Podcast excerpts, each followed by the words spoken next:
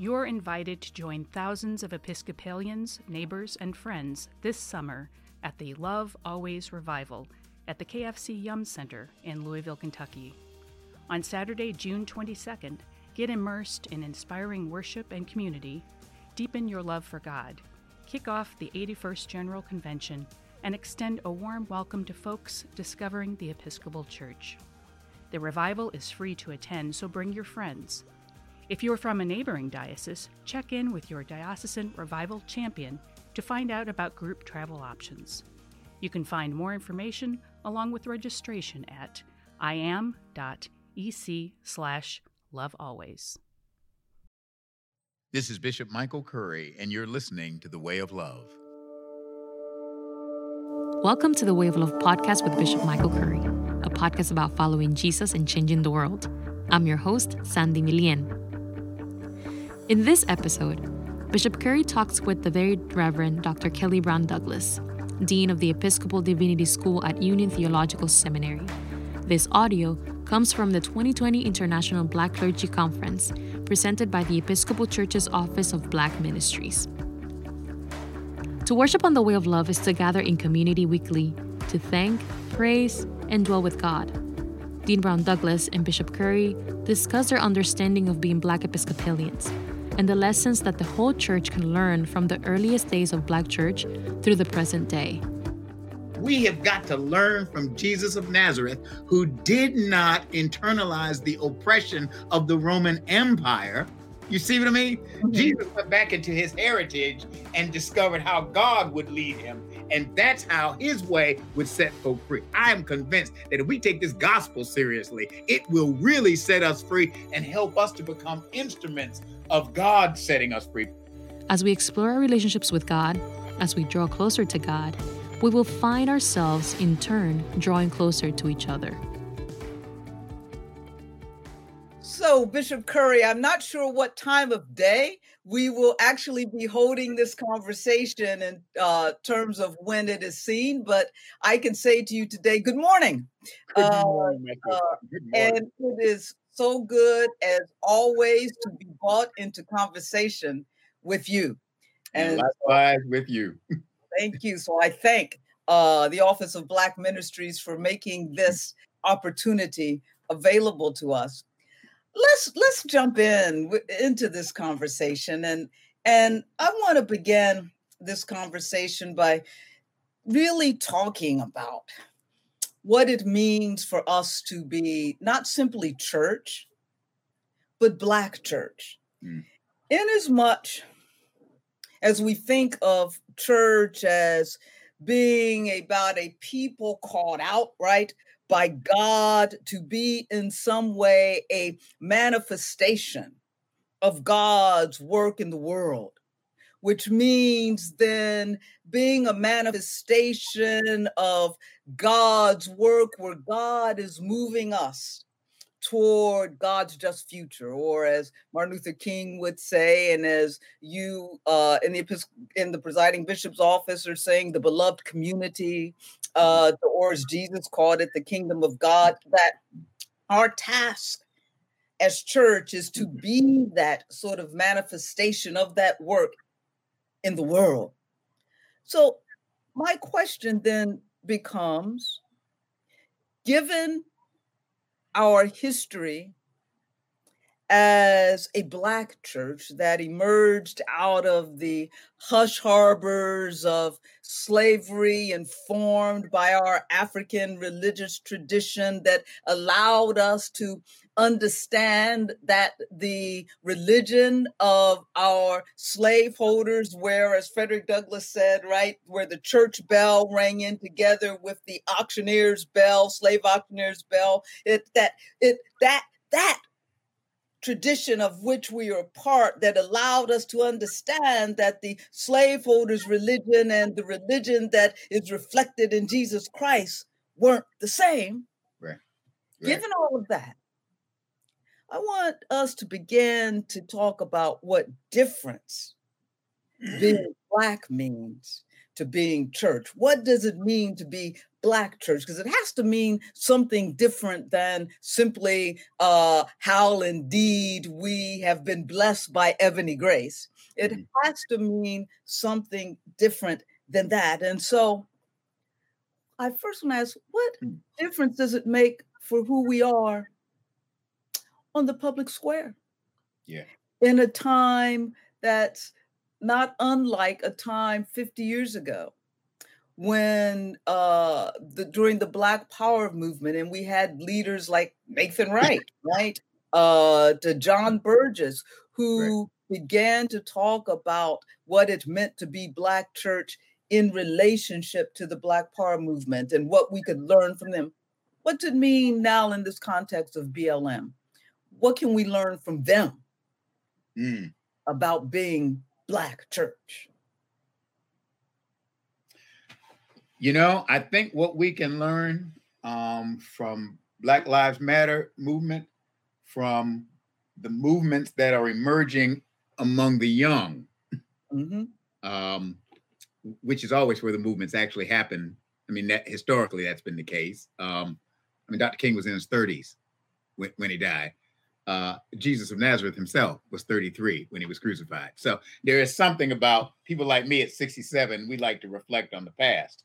Uh, uh, folk who are uh, young actually like to change the future. so there's some something there, I think. But I do think what the the framework for what we as church can learn from Black Lives Matter and from the movements that are emerging now is what the Bible means when in John, in the prologue of John's gospel, um, it says of the coming of Jesus into the world, it says, and the word became flesh mm-hmm. and dwelt among us, full of grace and truth. We must continually ask ourselves the question how is the word, the eternal word of God, being translated into the language of time, into the language of our situation, into the language of our condition? How is the word of God taking flesh and dwelling among us full of grace and truth? And how is that happening in BLM? How is that happening when there were on the protest in the streets? How is that happening when when our young are yearning for justice and righteousness and for love? They actually are claiming it. Um, how I mean, what what what can we learn? I think they're teaching us. That, so the question, going back to the question you were asking in part, is Black church. I want to suggest that the Black church today has a heritage that can be translated into the word becoming flesh and dwelling among us right now. Let me tell you quick, quickly what I mean. Yeah. That, and I, I don't mean just kind of the sentimentality of the 150 anniversary or something like that. I mean, that, that's important, but that's not what I'm talking about. What I am talking about is the deep origin um, of the historic Black church. Go back to E. Franklin Frazier, the Black church or the Negro church in America. He said um, we were a nation within a nation. Say it again. He said we were a nation within a nation as Black. That, that's exactly right. And he recognized that the unique reality of the Black church or the Negro church, as he was calling it in his time, um, was that it had two points of origin, three actually. One, its African religious traditions, mm-hmm. the various traditions that were brought together on those slave ships. Um, two, the linking of those traditions and the folk with Christianity, mm-hmm. uh, and a version of Christianity that was very often perverted uh, and distorted the teachings of Jesus of Nazareth. In fact, they tried to leave him out as much as they could anyway. Right. Um, he was not helpful to the cause of enslaving folk. Um, never has been and never will be. But anyway, but but that you had that coming together, and then you had the two historic um, um, origins of the actual church itself. You had the institutional church up north, where you had some freed blacks, um, you know, Absalom Jones, Richard Allen, um, uh, uh, Peter Williams, uh, Varick. Um, you know, you can go through those lists of folk in Philadelphia and, and New York and um, Boston and those folk. Um, so you have the institutional church, but then you had the invisible institution, which is really mama. And that was the church that happened among slaves in this country, where they went to the Episcopal Church um, during the day with Massa and Missy, I mean, because that's what they had to do. And so they sat in the back or they sat on the wagons or whatever. And a lot of those churches were, I mean, Episcopalians were one of the largest slave owners in the South. And so they went to church, right? Um, and then they would come back, and Sunday was usually a day of rest for folk. And at, at Sunday evening, they would steal away to Jesus. Um, steal away, steal away long, steal away Jesus. I ain't got time to stay here. They would steal away to Jesus, and sometimes that meant somebody meant somebody was escaping. Sometimes that meant Harriet Tubman was in the neighborhood, and it's time for y'all to make a move, time to decide. And sometimes that meant say we can't escape right now, but we can go to our own church. And they went and had their own church, um, that invisible, and that's what he calls the invisible institution.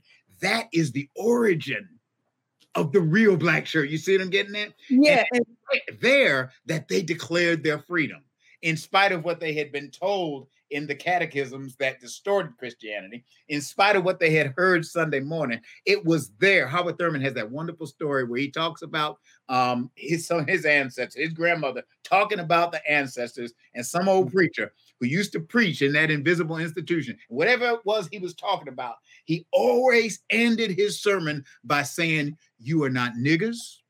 You are not slaves. You are the children of God. Uh, Dean, that's the word becoming flesh and dwelling among us. That is the model and the paradigm for the Black church that the Black church can offer to Black and Brown and Indigenous communities, that we can offer to the whole church to discover you are not creatures of this word. You are not what this world tries to make you out to be. You are the children of God. Live like the children of God. Walk like, you see what I'm saying? That's Yeah. heritage. Okay, I'm sorry. I'm so, so, so no, no, no, no, no. Preach, preach. But so okay, let's take that, right? Okay. And that, you know, yes, that's a part of the African religious heritage that is informing them that, you know, they knew, as I always say, that while their enslavers may have introduced them to Christianity, it didn't introduce them to God. And so they knew the God that knew them in freedom and that created them to be free, and that God came with them across the Middle Passage. So they understood that they were not meant to be slaves, that they were not created uh, to be slaves. They knew that they were created free, and that God knew them in freedom, and they and and, and they knew that God in freedom. So that was that thing that helped them resist any notion that they were ever created to be enslaved. However, even even it, and and not list not a out however and even as they understood that that freedom was not simply something that that they set on because that freedom while yes they went back and they prayed and et cetera et cetera and they were able to have that internal sense of self that they were not slaves hmm. but that that invisible institution also gave birth to Nat Turner, to Denmark Vesey, Oh, to yeah. Prosser, right? The, Right. the people who led, who to Henry Highland Garnet, who Yeah. said that you have a moral obligation. You have a moral mm-hmm. obligation to fight for your freedom, to go out there. It gave birth to David Walker, right? And David Walker's appeal, even as it gave birth to a Maria Stewart. You got a moral obligation, Yeah. Henry Highland Garnet said. So now here's the thing. So let's let's bring this to where we are, Bishop Curry. So mm-hmm. how is it that you know BLM looks at us and they say, now what makes you as black church, as black people in that 90% white church, what makes you any more credible to us? And uh, uh, then that wider church, what is it about you? Because they're looking at the Christian church and they're saying, whoa, they're saying what uh, Frederick Douglass said about uh, the Christian church in, in his time. They're saying what Vincent Harding said about American Christianity in, in his time. They're saying, whoa, whoa, uh, uh, this church is indeed not church. And so, what is it about us being black that how come BL, BLM can say that to us? How is it that we can, what, how, what difference does it make that we have that heritage that you're talking about? A heritage not in, of the invisible institution that gave birth to Henry Highland Garnet and, and others. What difference does that make? And how do we live that out onto the public square?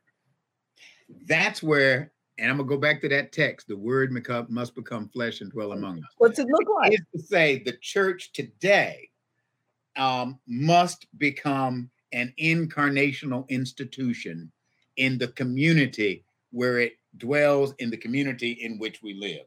And it must do that by becoming a part of that community. It, it must do that by becoming a part of the issues um, of that community. I mean, I, I, I, you know, I'm a bishop now, so I'm, I'm not a parish priest anymore. But when I was in Baltimore, we became part of um, a build about part of the community organizing organization that was involved in issues in our Harlem Park, Lafayette Square neighborhood community. And we became very involved with that, involved in bringing um, the churches, uh, the, the religious community that was in West Baltimore, in that part of West Baltimore. Uh, did the same thing in Lincoln Heights and the same thing um, in Winston-Salem when, when it was there. But the point was the church must become incarnate in the community where it is. It must work on behalf, selflessly, on behalf of the good and the welfare of that community. Um, it must do the Jeremiah thing and work on behalf of the welfare of the city, because in the welfare of the city is our own welfare. When the so, church does that, you see, then then Black Lives Matter um, is part of that work. We're participating with them in that work in some way, shape, manner, or form. Um, and and so it may be. Um, I, will give you an example, not from Black Lives Matter, but but from um, um, I'm getting old now. Uh, uh, uh, North Dakota. Yeah, you are, but I'm not. yes, yes, my young sister. Yes. Uh, the, the the Sioux um, the pipeline. Um, Oh yeah, yeah, yep, uh, yep. In uh, South Dakota. In South yeah. Dakota. Uh, Standing Rock. Standing Rock. That, that um, the indigenous community, the Sioux Nation, um, made a decision that they were going to resist having a pipeline built on their sacred burial lands um, and also crossing the river that was the source of water for their community. Um, they knew that they were being exploited um, and they rose up. And the Sioux Nation um, organized that. Um, and that whole pre- it's it's actually gained some success. It's taken forever. It's had to go through the courts, um, but it's actually gained some success. They they lost some, won some. Um, it was it was an it's a new civil rights struggle um, for indigenous folk. The the church. I remember when I went to Standing Rock. Um, I went and, and celebrated Eucharist at the Episcopal Church um, right on on the res on the reservation itself. Mm-hmm the Episcopalians, the folk um, uh, of that church, were a part of that whole movement. Um, Father John Floberg and all the other mm-hmm. folk who were involved, they were all um, involved. And what they did was the old folk couldn't get out and march because um, uh, when we were at the camp, at the Standing Rock camp, those were young young folk. Um, and they were riding horses bareback. They would do, I mean, I remember they would come running through the camp riding through the camp bareback and stuff. And I said, ain't no old folk gonna be able to do that. The young ones got to do that. But you know what the folk at the church did? They made they made sandwiches. Um, they made they they served as chaplains. Um, they served as support and advisors. They were a part of the movement. Um, mm-hmm. They couldn't do what they could do when they were in their 20s, but they could do something now in their 70s. And they were doing it. That may sometimes be the role of the church, not always to take the lead, because we may not have the energy to do that, but to take our part, whatever that happens to be. And when we do that, then they don't ask anymore, what use are you? When yeah. the word becomes flesh, folk will see it and they'll know and understand. Um, people know who William Barber is. Right. People in the communities know about the Poor People Campaign. They know. They don't ask, "Does that have any relevance?" Now, you see them getting that. They, no, I. No, I'm sorry. No, I do. So because that's a critique. If they've got to ask that question, where are you? Then the, that's a critique on us. And I often say that you know to call ourselves church is aspirational. And so that's a critique on us. And maybe, maybe uh, as well to call ourselves Black church uh, uh, is is aspirational. You know, Jim Cone said some 50 years ago that to be black is to be Christian, and to be Christian is is to be black, and he meant that beyond the demographic and beyond uh, uh, the melanin. ethnicity and race, right? right? Melanin. He meant that in terms of our mission and our commitment, right? And so it's an indictment uh, up on us when someone like BLM or anybody else can say, so, you know, where's the church? And or can look at those of us who are blessed with ebony grace and say, so where's the black church? So, but but I have this other uh, other question when you talk about and i agree with you that we don't always have to take the lead we have to listen we have to be proximate and we have to learn from those people who are on the ground yet or and you know martin luther king said that instead of being a thermometer the church needs to be the thermostat right? It needs to set in essence the temperature where people where we got to get to. It needs to lead the way of where we have to go and this is the way in which i say you know we're we're on the other side by the time this plays we're on the other side of of an election right? And so we heard in so many respects you know people well we can't be partisan we can't do this. Well you know what? But in no matter what election, no matter what time, no matter who the candidates are, there's one thing that holds steady, hmm. and that is our values and our, to which that to which we are accountable god's just future and if that holds steady then we are in some ways to always act in all times and in all places as the thermostat mm-hmm. right as as the ones setting the bar, leading the way. You know, live, we tell people, vote your values, live our values, live as if, live into the just future that God has promised for us all and get us there so that sometimes and let's say while we listen contextually to the people but we we set a bar. How oh, yeah. to be black in church? Mm. My goodness. You know that's what it means to be black in church. So how how have we failed or how have I, yeah, not how we've done it. How have we failed in not doing that? I I think of that Bishop Curry in relationship to this call to defund the police, right? That that that forget the word defund. That should have been our call. We should have led the way in talking about the creation of just communities, not about policing communities, but about safe communities. About and safety means just communities. Where have we been? These are our black, these communities are disproportionately black communities, and they're living in unsafe conditions where people are policing them. We should have been talking about community responders and not police, that everything doesn't need a police. It shouldn't have take, taken BLM and then they talk about defunding and nobody wants to talk about where are how are we setting the thermostat? Where are we in all of this? What where should we be in all of this? I, I think there's a holistic approach to it. I, I, really do, because I think every church congregation um, is a place, ought to be a place that doesn't, now again, I'm talking beyond the pandemic when we're not in the pandemic right now, ought to be a place that is a beehive of community uplift. Which is to say, if a church building is just sitting there during the week and opening up on Sunday for folk to come and worship and that you know sunday school and that's about it then it's not doing its work it, it is not following in the footsteps of jesus of nazareth who walked the sandy land of palestine.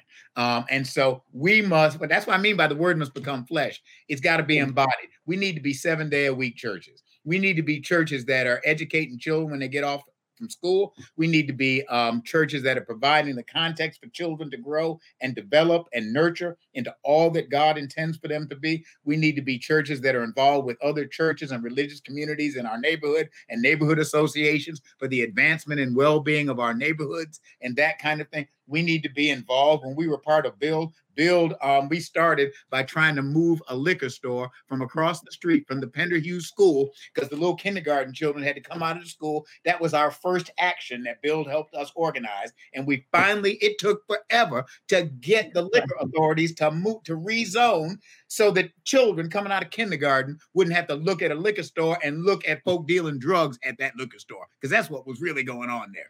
Um, so that was the beginning, but they helped us organize with other religious communities. And this was black and white, this was ecumenical, this was interfaith. Um, across the spectrum, and we began advocating for a living wage for the hotel yeah. workers who were. You see what I'm getting at? My point yeah. is, start you can work through the community organizing you do the service and ministry and work in the community and you do it in the name of Jesus of Nazareth. You don't you don't hide who you are. Don't put that light under a bushel. Be who you are.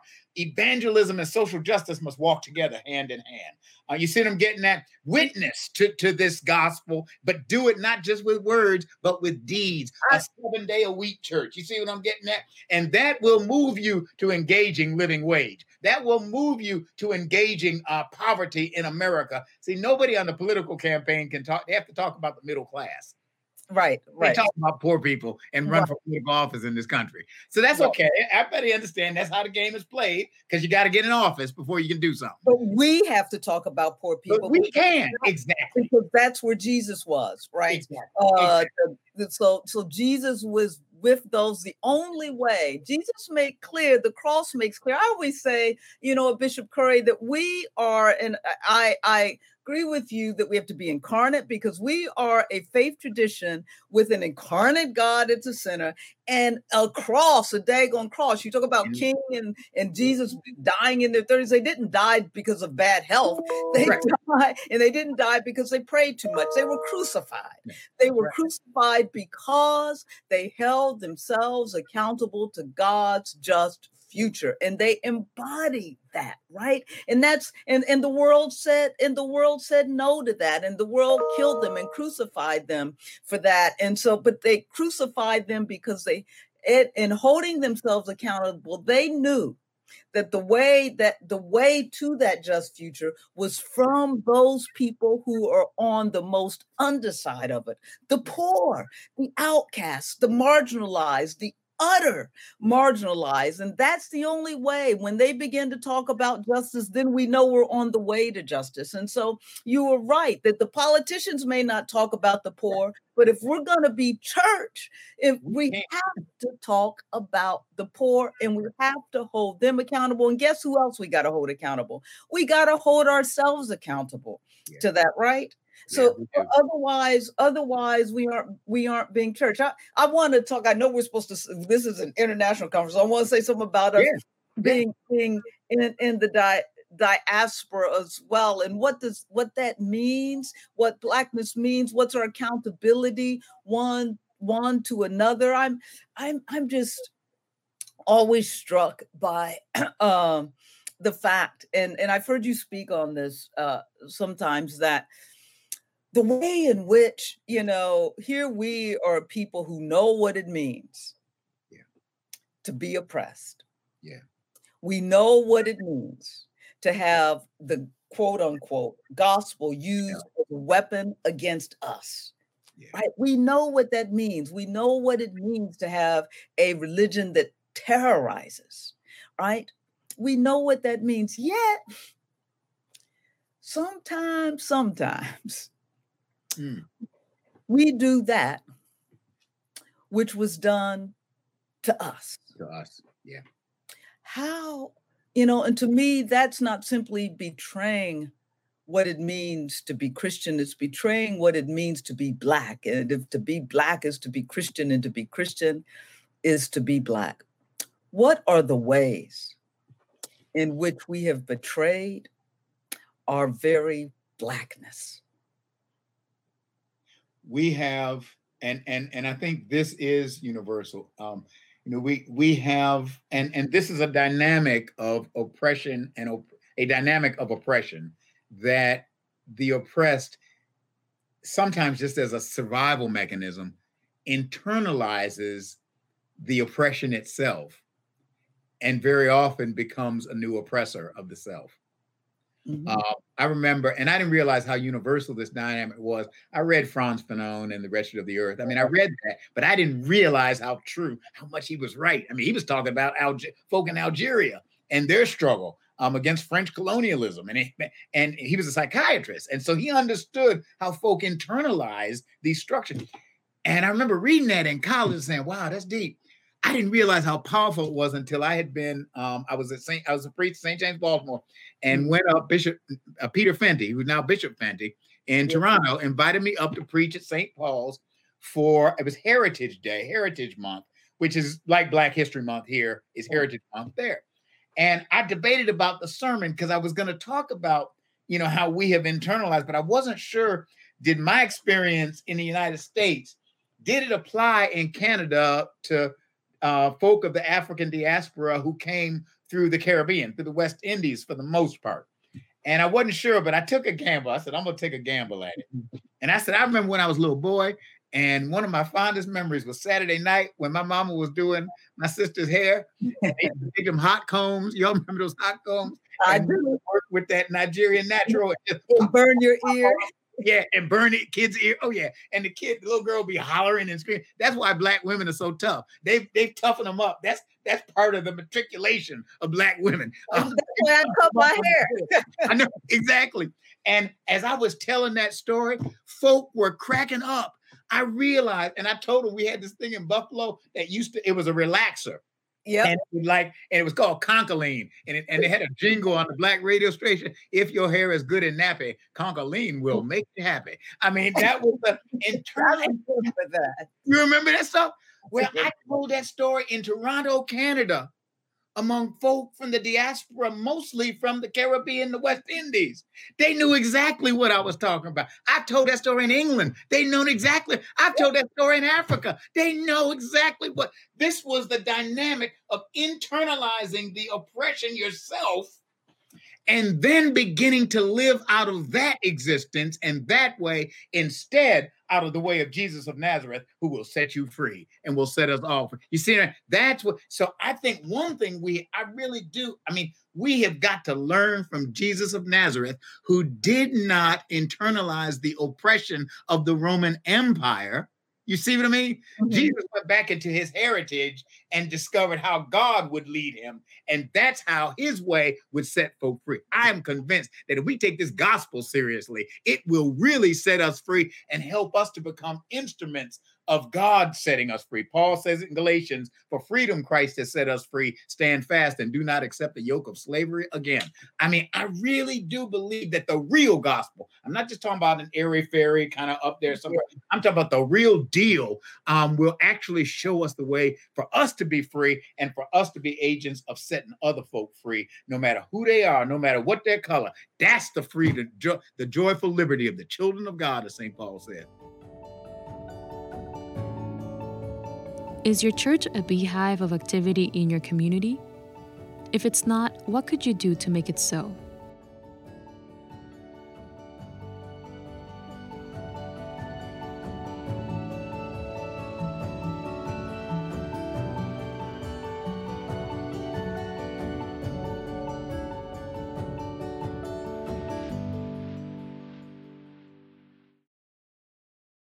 So I I I so agree with that. And you know me.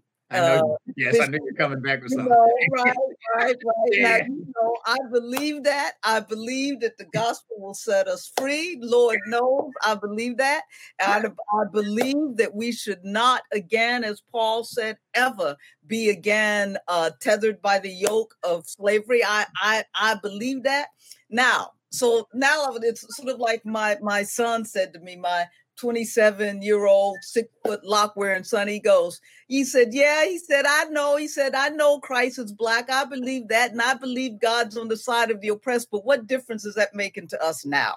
So, ah, right. So I would asked, I believe all that. And I and and but what what does that look like? What difference does it make? Because here's the thing.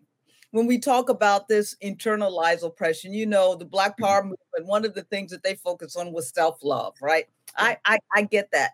And but but it was a if we talk about it as this sort of revolutionary, if we will, transformative self-love, how does this sort of internalized oppression, if you will, manifest itself not simply in terms of our ability to love who we are and all of our blackness, but to love, if Black Lives Matter, all black lives so we we internalize this oppression in as much as we foster and nurture sexism and patriarchalism Right. in as much within the diaspora is in as much as we internalize uh, and manifest uh, LGBTQ terrorism, uh, uh, because homophobia. Okay, no, it's more than that. It's terrorism. Uh, the, under under the name of God, and it's sexism. Uh, under under the name of God, and so how did that to me when you know when we if we want to dig deep about internalized oppression because here's the thing that Jesus did and you write about Jesus right that Jesus let go of anything the privileges that he had. He let go of anything that would keep him from uh, manifesting God's more just future and that would keep him from truly being on the side of those who were, were most. He let it go right? Mm-hmm. He let go of uh, the privilege of his maleness. He let go of the privilege of his Jewishness. He let go of even the privilege of his divinity because he died on that big on cross. And so, you know, what is it we got to let go of? And uh, uh, when I'm so I'm talking about internalized oppression, I know, you know, I got I know the thing about, you know, trying to get light, bright, and almost white and all that kind of stuff, you know, and straightening your hair and getting your ears burned to the crisp, trying people straighten your hair. I know about that, but I also know about patriarchalism. Yeah.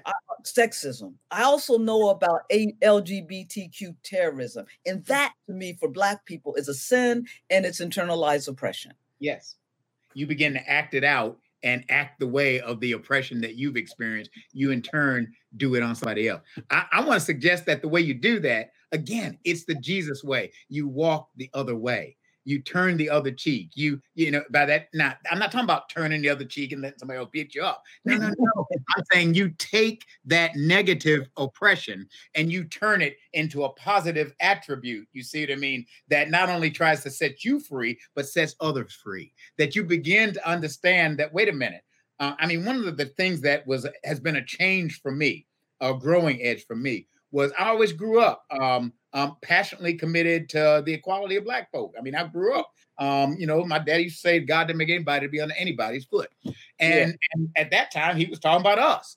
And, I, you know, that was it. What what I began to realize as the years went on, I said, wait a minute, if, if I don't want anybody's foot on me and my folk, then I don't want anybody's foot on anybody else. I don't care who they are, and that means uh, LGBTQ folks. That that means um, um, I just was on a call yesterday about the Dalit folk of of India and India, their right. struggle. Um, and I'm gonna make a video about it. I mean, you know, to support their struggle. I said because because injustice to anybody is a threat to justice for everybody, as Dr. King taught us a long time ago. And that's how you, you see what I mean? That's how you turn the other cheek, go to second mile. You take what was you meant to be oppression for you, and you turn that, you do what, what Gandhi called moral jujitsu. You mm-hmm. take that negative energy and you turn it into something positive, not just for yourself, but you turn it into something positive for others and you participate in setting other folk free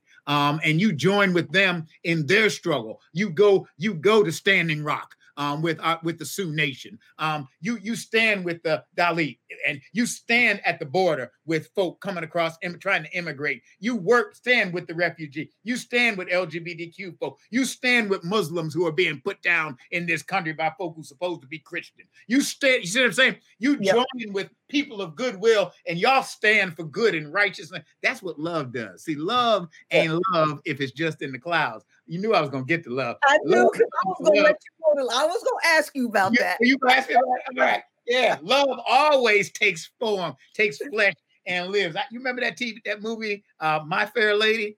Um, at that, that song, one of the songs, the woman says to the man, she said, "Don't talk of love, show me love. You got to show it. Um, you got to live it and do it. And as you do it, you will become it." And so, see, I, I love that. Now, I was gonna I was going to let you go there because I was going to ask you, right? yeah. I was going to ask you. We, I, I see our time going, so I got to ask oh. this. This will be a good wrap up about black love. And here's, here's what you read about that. You the one to write about that. Now. Well, but but you know about that now because here's the thing with black love, and you know this. Let's let's let's let's let's talk yeah. about like that. You know, with our mamas and our daddies and our grandmamas, you know, yeah, they loved us and all that, you know, hug, hug, and they love us and they told us that uh, you know, Jesus loved us and that uh and that we were they affirmed us for who we were and all that kind of stuff. But we also know that black love meant right sometimes uh, we could get in trouble for this because you can't do this today. But sometimes yeah. black love meant go out there get, and get that switch off that tree True.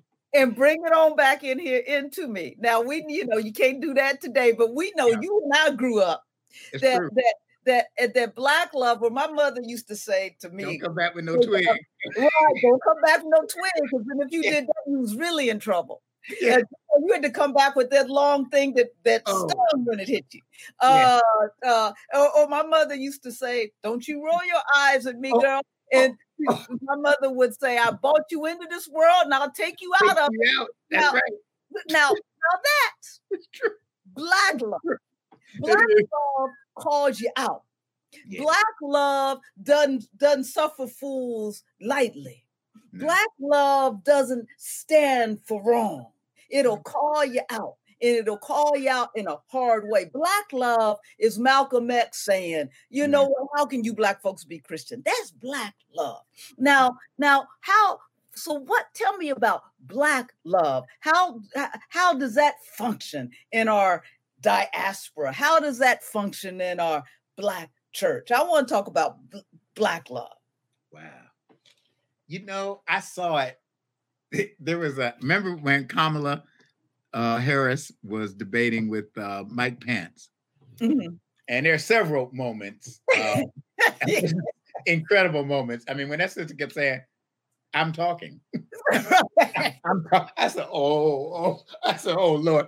But there was a moment, I saw somebody put it on social media where she had that look. She was looking right. at him, and and somebody in the caption wrote, That's the same look your mama gave you when she knew you was lying, and she let you just keep talking and hang yourself.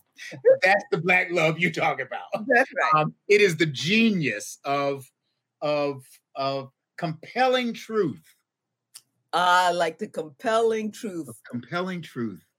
And and sometimes letting you hang yourself with the lie, but but compelling truth. That that is the genius. I mean, it really is. Um, that that love um is is not anything goes. Yeah. It's yeah. about reaching for the highest, the best, it's the noblest. It is Langston Hughes's poem from mother to son. Um, I'm still climbing. I'm still climbing. And life for me ain't been no crystal stair. So don't you sit down, boy. Don't you sit down because you're kind of tired. That's the kind of love that make that's what will lift you up and liberate you. It may hurt while you have to do it because you got to stand up. But and it may hurt, and that's okay. But it's a hurt that can heal in the long run. Um, because the motive is good. The motive is the motive is love. It's right. love. It's to lift you above the mud and the mire and the muck. You are not niggers. You are not slaves. And don't you act like are not X, Y, Z, whatever this world calls you. You are the children of God. Stand up like that. Stand and, up, lift up your heads, and walk with dignity and and act like it. Just because we're children of god doesn't mean that we're going to act like children of god. And and that you know when i'm thinking about black love too yes it's hard it's critiquing it's truth.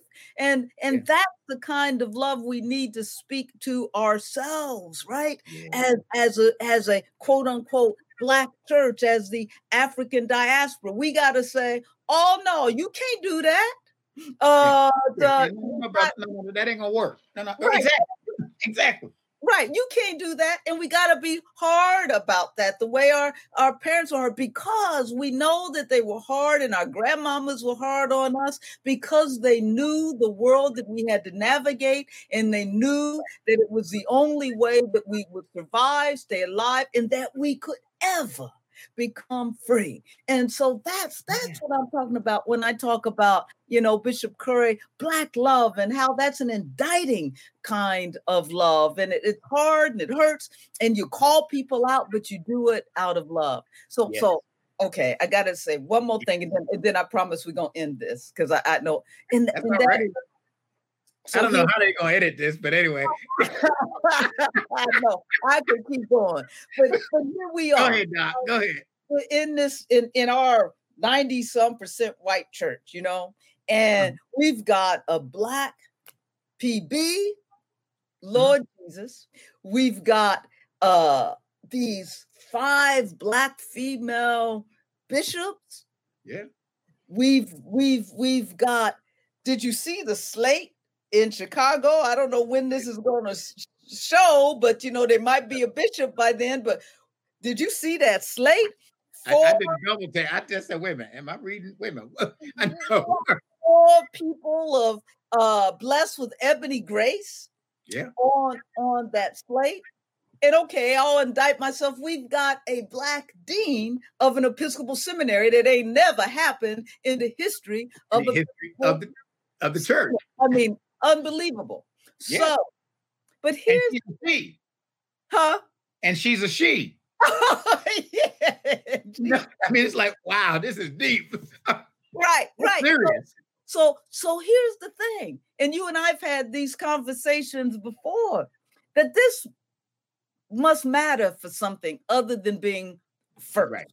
Right. And if so, first and last, then it doesn't matter. It don't matter. So, what what difference does our black presence and should our black presence make in this church right now what does it mean let's go back to where you started what does it mean to be a nation within a nation within this church when our time is done uh, and and and people shouldn't have to look up to say, "Oh yeah, yeah, yeah, yeah." We had them first black people that came through there. Then, when our time is done, how should this church be made different?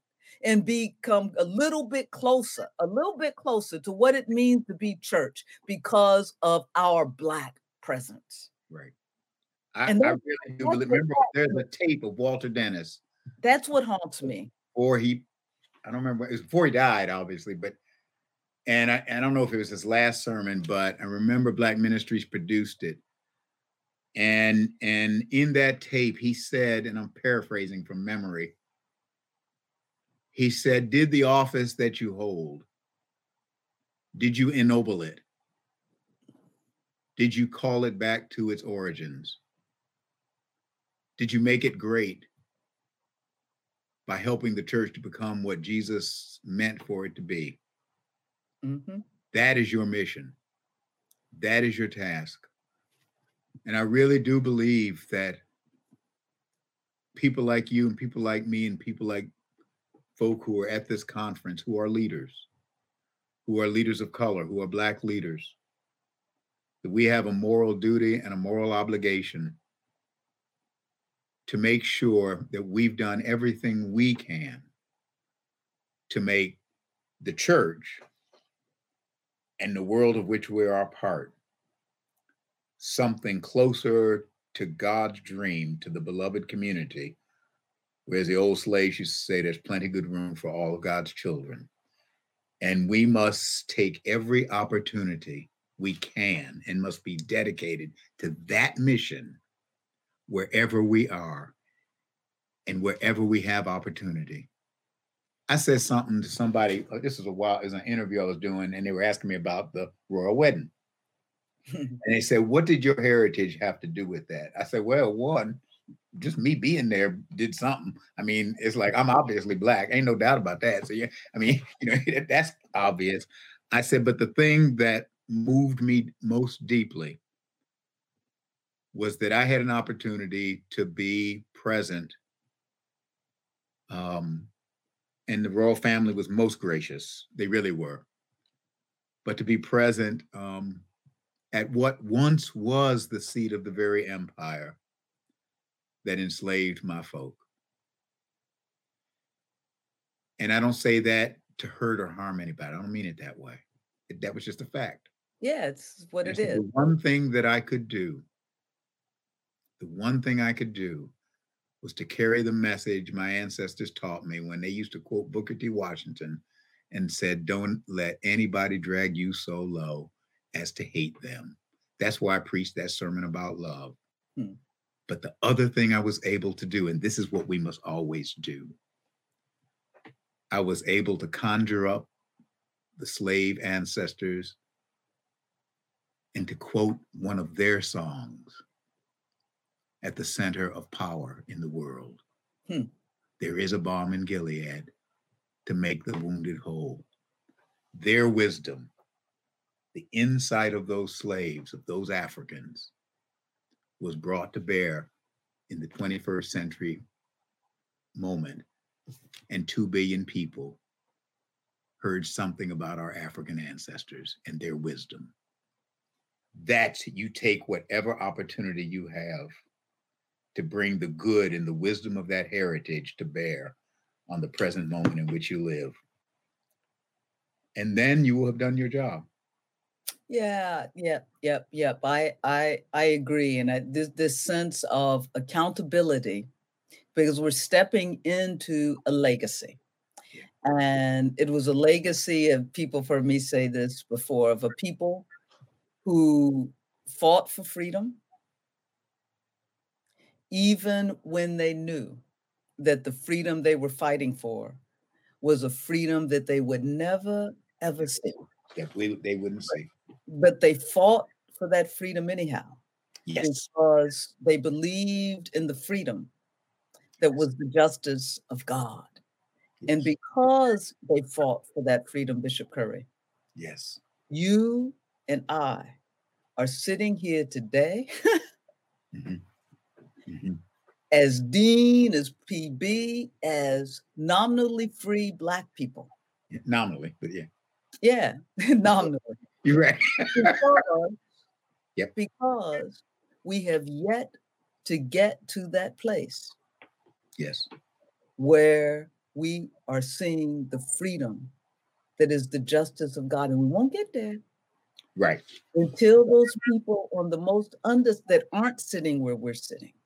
Yes that that don't have that we aren't accountable to this institution i keep saying to myself i'm not accountable to this institution that is the episcopal church i'm mm-hmm. accountable to god's just future and that means that i am accountable to yes. the very very very least of these and i am accountable to those people who have gone before me to fight for a freedom that they never ever experienced and right. so if i'm going to make a difference in the time that I have to live on this earth.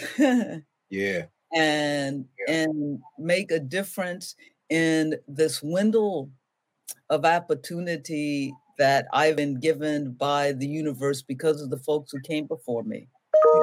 Then it seems to me that that difference that I must make is the difference of bringing us a little bit closer. A little bit closer. Yes. Yes. Staying on the arc that bends toward justice. Yes. And bringing us a little bit closer to where that arc bends. Yes. And if I'm not doing that, it then seems that's right. I've betrayed yes. what it means to be Christian. I've betrayed what it means to be black because it ain't about me. Nope. It's about a legacy to talks about freedom. Yeah, it's the movement. It's a movement. That's right. Movement. And that's what that's what that's what haunts me. And I hope that's that to me, that's what has to haunt, not in a bad way, but haunt to yeah. inspire all of us who are in this diaspora of people blessed with ebony grace because to be in this diaspora of people blessed with ebony grace means more than simply being blessed with ebony grace it right. means living into a legacy of, right. of people who are on the arc that bent toward freedom. Yeah. You've been blessed. You are meant to bless. There you go. And I've been blessed in this conversation today. Thank you, Bishop Curry. Oh, thank you, Dean. Thank you, Dean. I always look, I do. I always go back to seminary when I sit and talk with you. Oh, I, I go back I, to church. I learned something. I'm telling you. I go back to church. I tell you, there are some folks I believe in the gospel, but you really believe in the gospel. Every time I, I talk to you, I am indicted by the gospel. And so let our church be indicted by the gospel. So every time I talk to you, Amen. I, I wither and say, Oh my goodness. Just stop. I love you, sister. You're awesome. I love you much. I love Oh. you much. Take care. You too, man.